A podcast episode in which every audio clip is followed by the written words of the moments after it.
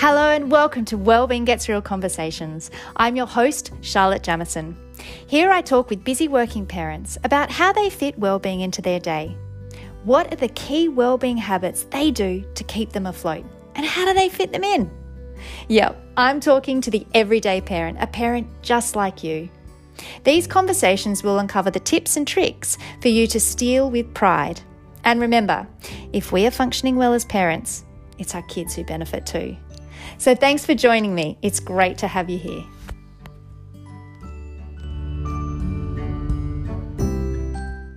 Hello and welcome. I'm here today with Aline McCarthy. Aline, hello and welcome.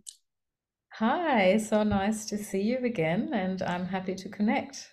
Oh, it's such a thank you for taking the time. It's really great. I can't wait for this conversation. Aline is uh, you have your own um, business, the the Wellness Witches, uh, which you founded.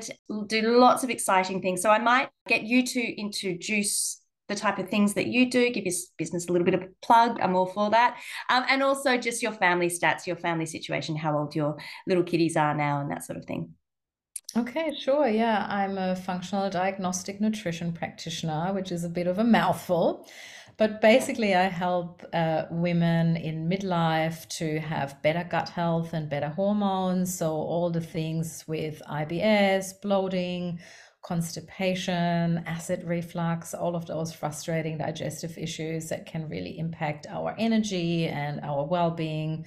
And then obviously those perimenopausal hormones that really throw us a curveball just when the kids are a little bit older and we finally think we can have uh, our career back again and you know have our life back again and then we feel a little bit crappy uh, get the mood swings and we're like we're kind of too young to be in menopause yet. What's going on? You know why do i have such low energy um, so I'm here to help with those sort of things, and I really work closely together on yeah implementing simple daily habits so that um, people can start feeling better through nutrition and lifestyle.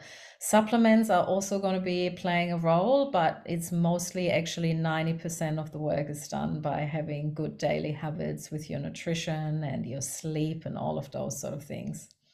Oh, I can't wait to hear what you have to say. I can wait for all the all the stuff that that comes after, you know, having babies and as you say, kind of get into this space of like, oh, excellent, and then bam. Oh yeah, and I forgot about it. the family situation. Oh, yeah. So I've got a husband and I've got two kids. My oldest one just turned 13, so I finally have a teenager in the house. And I can't uh, believe uh, that. Oh. That's I know. It's crazy, isn't it? And and my daughter is 10, so they're just uh, still in that beautiful phase where they're not tiny toddlers anymore. You can actually have good chats with them, but you know, who knows what the next couple of years will bring with the teen hormones. And then yeah, that crazy um, thing that we as women often go through our second puberty while our kids go through puberty as well and that craziness of the hormones in the house uh, what chaos can that provide you know? Mm, yeah. Plus you both own your own businesses so you know that's that's a pretty full on um, plate in terms yes. of both of your careers so. Yeah, i'm very excited to hear what you've got up your sleeve and install for us. Aline take it away what are your habits, your go to habits? Um, so habit number one, I reckon that we all need to like I see people's health change so quickly within a matter of two weeks is by actually focusing on eating enough protein each meal. Um, that is sometimes well met with the guys, but the ladies usually, you know, like to be thin and they like to eat more plants and they don't feel so great eating lots of animal protein. But actually, we really feel a lot better once our blood sugar levels are stable, and that's mostly achieved by having adequate protein each meal, but also considering that. Um, you know, we start losing muscle after the age of 35, 40 each year. And uh, if we want to still be able to uh, go traveling and be an active grandmother when we're 60, 70, and 80 and still be able to live independently, we need to prevent that muscle loss. Um, and have strong bones, strong muscles. And the best way to do it is by eating adequate amounts of protein. So, about 30 grams each meal at minimum. So if you're having a more active lifestyle, then, you know, I would say maybe twice your body weight in kilograms, which for, for a lot of people is like, oh, that's a lot. And a lot of people have also never actually tracked it or entered it into some, some form of a fitness app or something like that. So they actually have no clue and they mm. think they're eating a lot of protein, but they're actually not.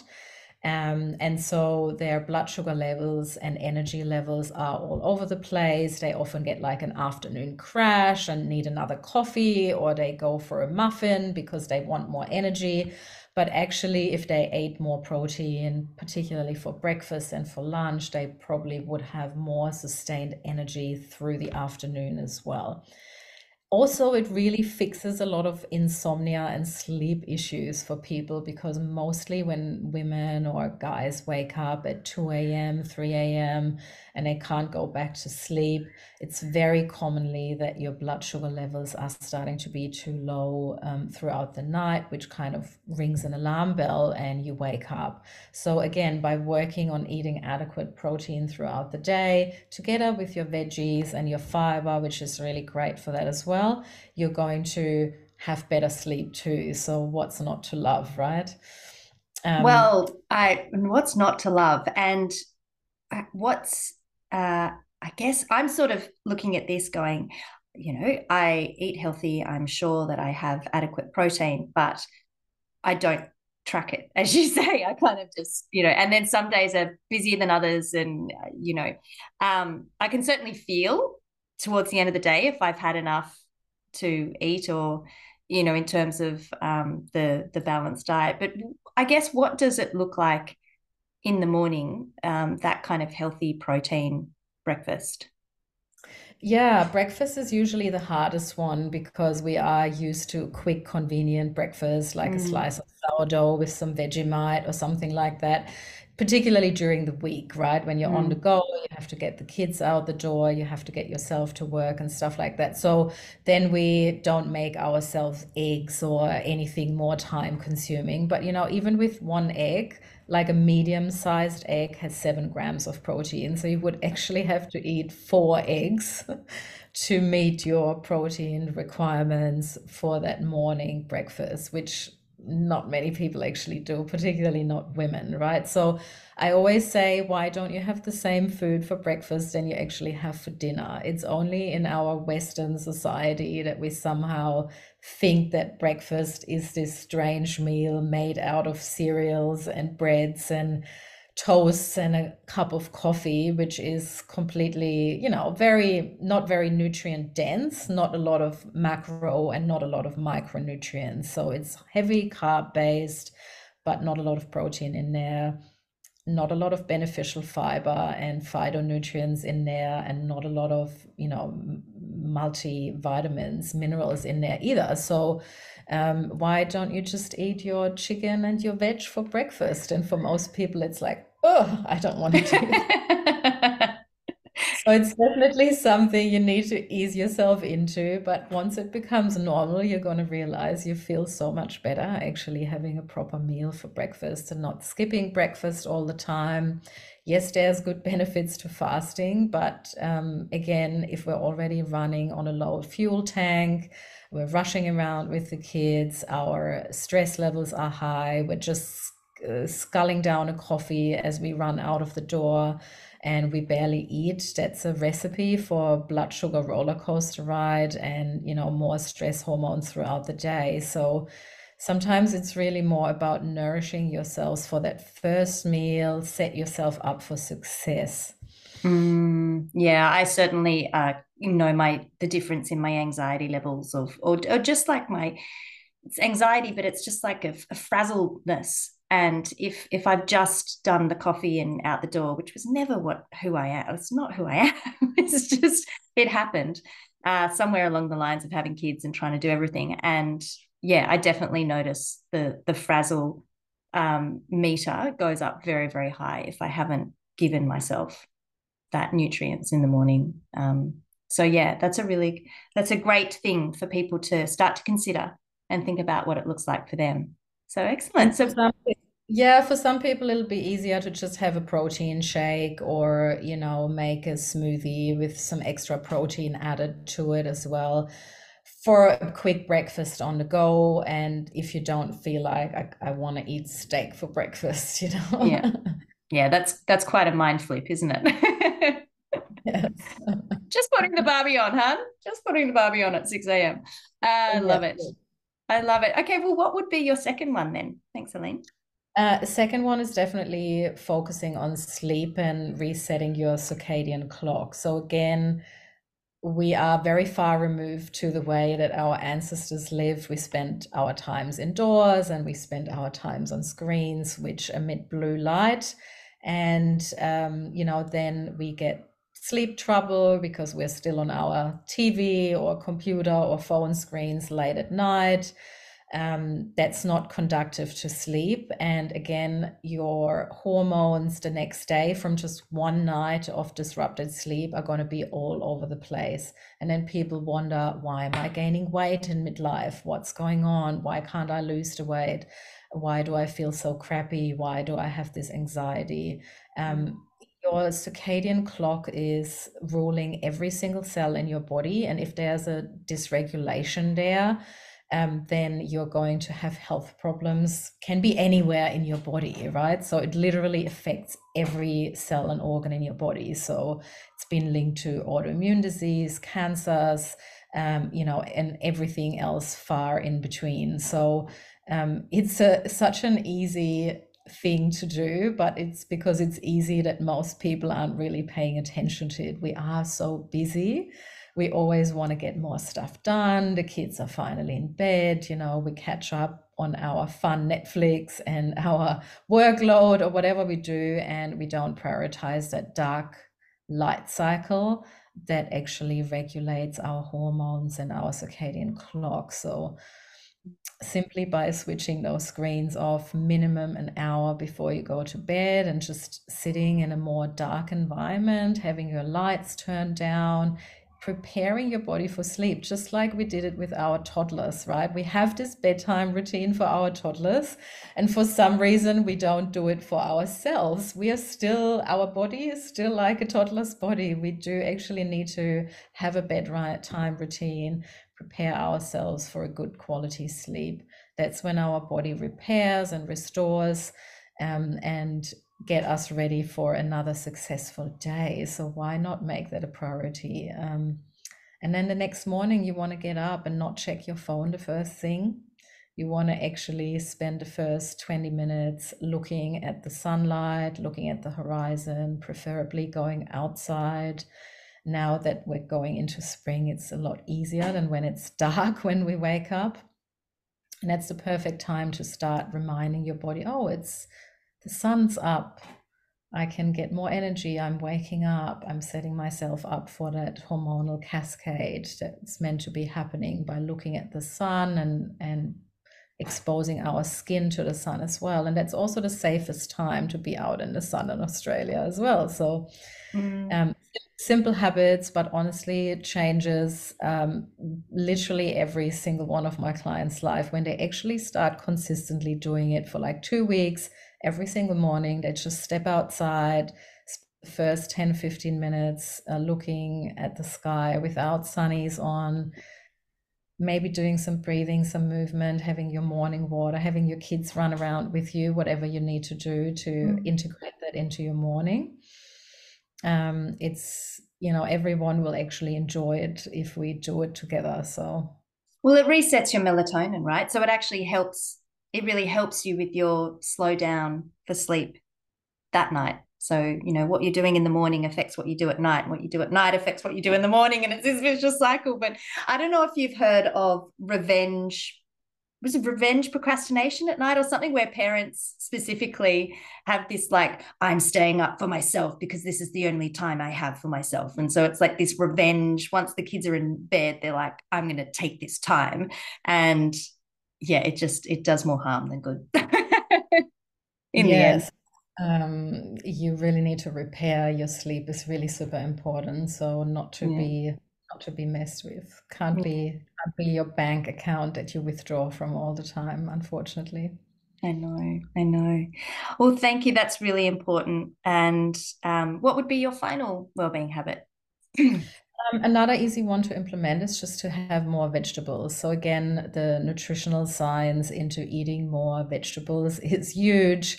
Sounds so boring. Not everybody wants to do it because it is so basic and so boring. But are you actually doing it? You know, are you having the rainbow every single day? Do you have a big variety of vegetables or do you get stuck with your family meals eating the same sort of vegetables which is certainly what happens in our house. My kids like carrots and cucumber and broccoli and that kind of goes on rotation right? Yeah. Yeah. so, so if i bring the brussels sprouts or like you know things that are not uh, usually uh, what they like then there's going to be more trouble. But that's also how we end up not eating the variety that we usually want. So yeah. again going um, to the markets and looking at oh i have i don't even know what that vegetable is. I haven't seen that before. Maybe i can eat it. It's got huge information for your microbiome in your gut if you eat um, vegetables that you very rarely eat um, you're going to get new microbial strains from that vegetable straight away. And all that fiber and the you know polyphenols and nutrients that are in there are going to be so good for your overall health. So um, I also recommend doing like a veggie mash. So just going to the markets again, getting organic veggies obviously better, um, and taking 30 different veggies because that's how many we're meant to be eating 30 different veggies. If you're not eating that then you have a diversity problem. Uh, and just mashing them up in a food blender raw and taking a spoonful of that every single day. You can have it in water you can mix it into a meal so it's kind of hidden because it's not going to taste great. It's just a, a bunch of veggies meshed together but it's going to provide you the the phytonutrients and the fiber and the microbiome information from 30 different vegetables in a very doable way. Wow. So wow. So one tablespoon or one teaspoon? Start with a teaspoon first. Yes yeah, okay yeah I'm... and then build up build up yeah okay. 30 different vegetables mash it up take a teaspoon and see if you can do that every day. And that's going to be not obviously that's not like right that's my veggies done tick, but that's just no. your enhancer. Yeah, that's it's your extra extra yeah. information for your microbiome and an easy oh, way okay. to more diversity in rather than every day going oh my god which veggies am I going to eat yeah. today right so you're still going to try and fill your plate with good protein and and lots of lots of veggies rather than all of the starchy empty carbs that we're filling it up with Mm. But adding that veggie mash can be a really great way. So rather than taking a probiotic or a prebiotic supplement, that's basically your prebiotic supplement, but in a food form, right? You're getting yeah. all of those different veggies. And it's really convenient because once you've done it, you usually get a big jar that you can store in the fridge because that big bag of veggies is going to mash down to a jar, a glass jar, and you can store that in the fridge. And then every day you just add a little bit to your cooked food so you don't have to taste it. You can put it into your smoothie if you're having one in the morning. You can just drink it down and be done with it. You know, don't have to think about it too much. Um, or you can also freeze it, obviously, because eventually that big jar will go bad in the fridge. Yeah. So I often freeze it in little um, ice cube. We portions. are going back to toddlerhood, aren't we? yes. yes that's a very convenient yeah exactly. We're doing the little veggie mesh things but, well this uh, is it aline. We go to so much effort for our little ones. You know it's it's it's all of this and um you know we'll freeze food for them. The only the best we'll spend money on their clothes. We'll even go to the doctors you know. I just it's all about them. Um and so we kind of need to I guess, show the mirror on ourselves and say, well, that amount of effort needs to go into you as well. So, yeah, um, into our nutrition, into our sleep routines. Mm. into yeah and we i i also get very upset if my kids go to school without breakfast you know i'm always like yeah. you gotta got to eat before you go to school, Yeah. but we often Yeah. don't do it ourselves because we're the one fussing about them and getting their lunches and their breakfasts ready. And then, oh, it's time to go to work. All I can do now is grab my coffee and and and you know go to work. And it's weird, right? Why don't we do the Mm. same for us, for ourselves? We have to put that oxygen mask ourselves first. Yeah, and it's not until sometimes the wheels fall off where we where we do take stock and do that. So if we can prevent that, and also it's an amazing it's a it's a, it's an amazing way of preventing um, perimor, per, perimenopause symptoms, as I understand. If you can, you know, if you can get your nutrition and your sleep, then that's really going to set you up for a perimenopause stage that doesn't necessarily come with all the symptoms.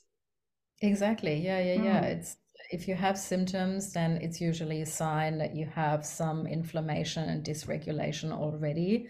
It Mm. doesn't have to come with symptoms, right? So there's Mm. so many things you can do for that. And yeah, the more these simple daily action steps you implement, the better you're going to feel. Oh, well, I am inspired to try. I tell you what, I might I might try with 10 vegetables to start with. 30 is a lot to get my head around. Um, but yeah, I might I might um I might give that a little so raw blended. Okay. Okay. Cool. That's something new. Exciting.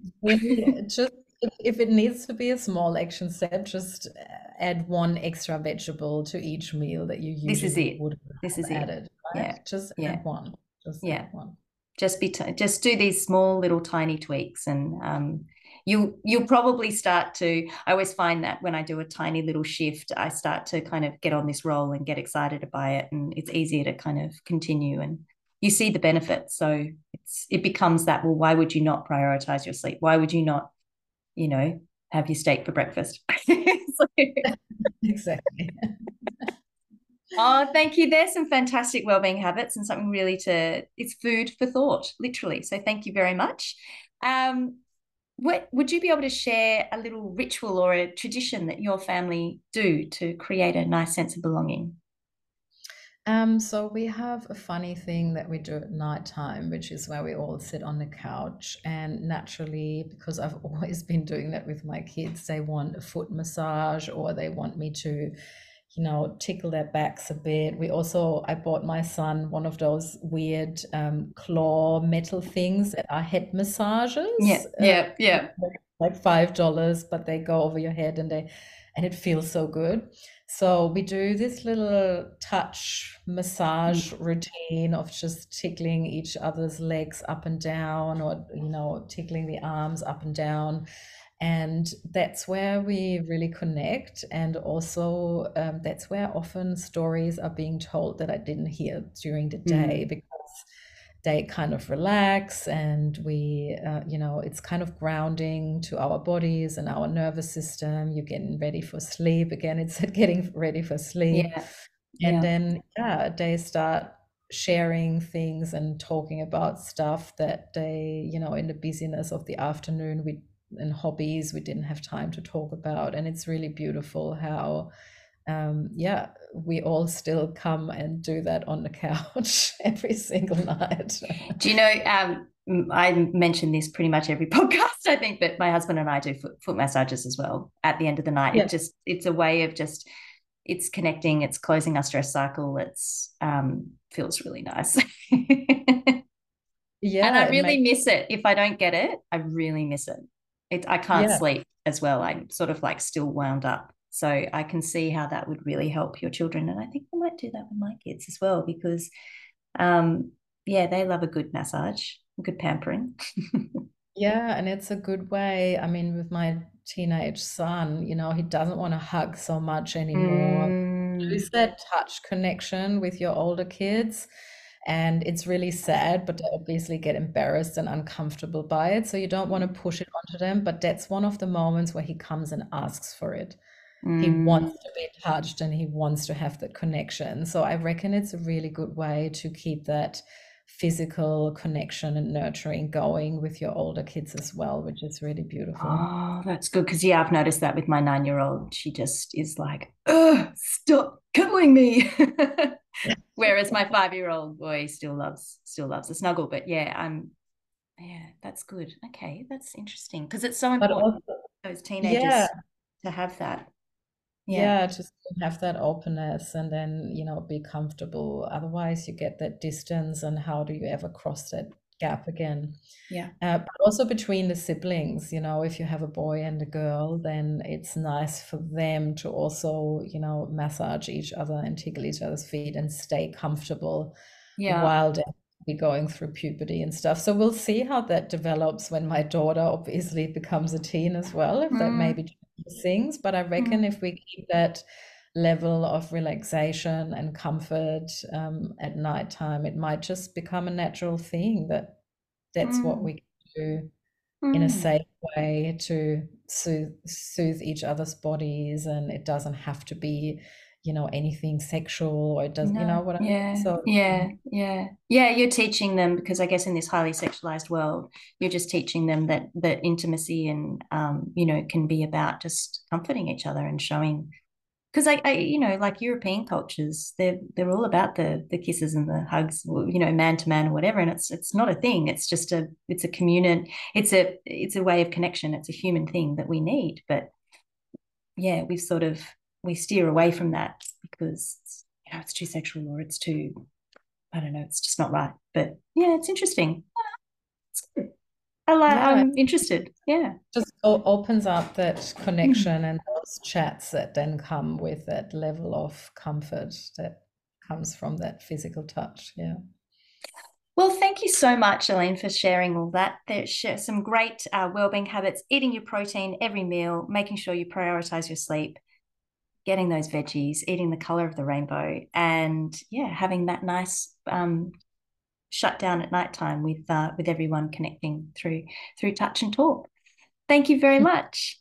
Thank you. Bye. Bye.